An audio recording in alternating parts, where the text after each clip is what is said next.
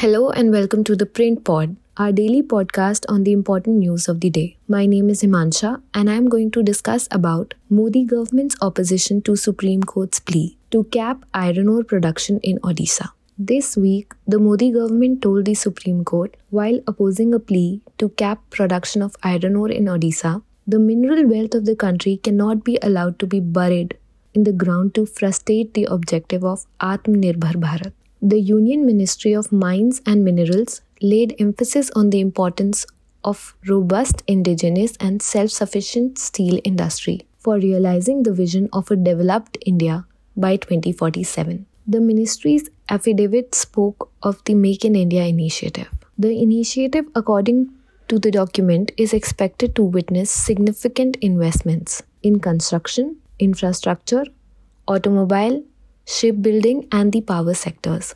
This would raise demand for steel, which is produced from iron ore, requiring stimulation of resources. According to the affidavit accessed by the print, the demand for crude steel would be 300 million tons per year by 2030 to 2031, for which about 437 million tons of iron ore production would be needed. Hence, it said the growth in iron ore production in Odisha is planned in cohesion with the current growth rate and envisaged augmentation of resources. On Monday, the government affidavit was placed before a three judge bench, which asked for a fresh assessment of the Odisha region, where iron ore mining is under operation. This assessment, the bench suggested, should be done by Union Ministry of Environment and Forest. The court is hearing an application filed by not-for-profit organization Common Cause, which has contended that there is a need to impose a cap on iron ore mining in Odisha because there are limited reserves in the state, which are liable to come to an end within 20 years. The ministry's affidavit gives an insight into Odisha's share in iron ore production, rubbishing Common Cause's claim of scarcity of iron ore as wholly unfounded. According to the ministry, the obvious geological potential in Odisha is about 15% of the total OGP area for iron ore in the country. OGP means the potential mineral bearing areas.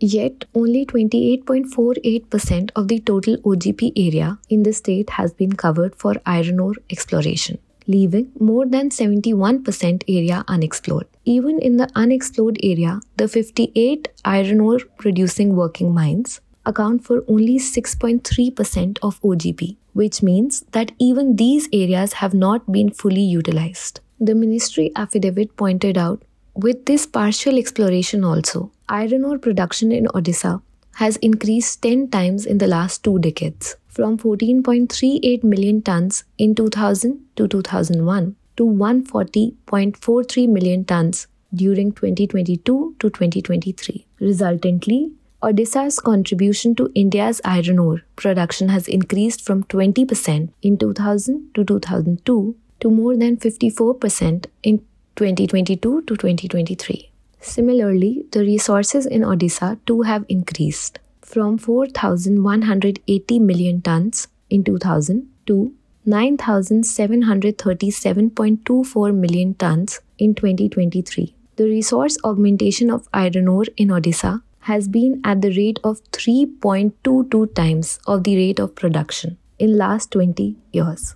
This means that the resources of any mineral are not static and with constant efforts they can increase in numbers. Overall, the resource base for iron ore is more than its production in the country. During the three field seasons from 2019 to 2022, overall the resource base for iron ore is more than its production in the country.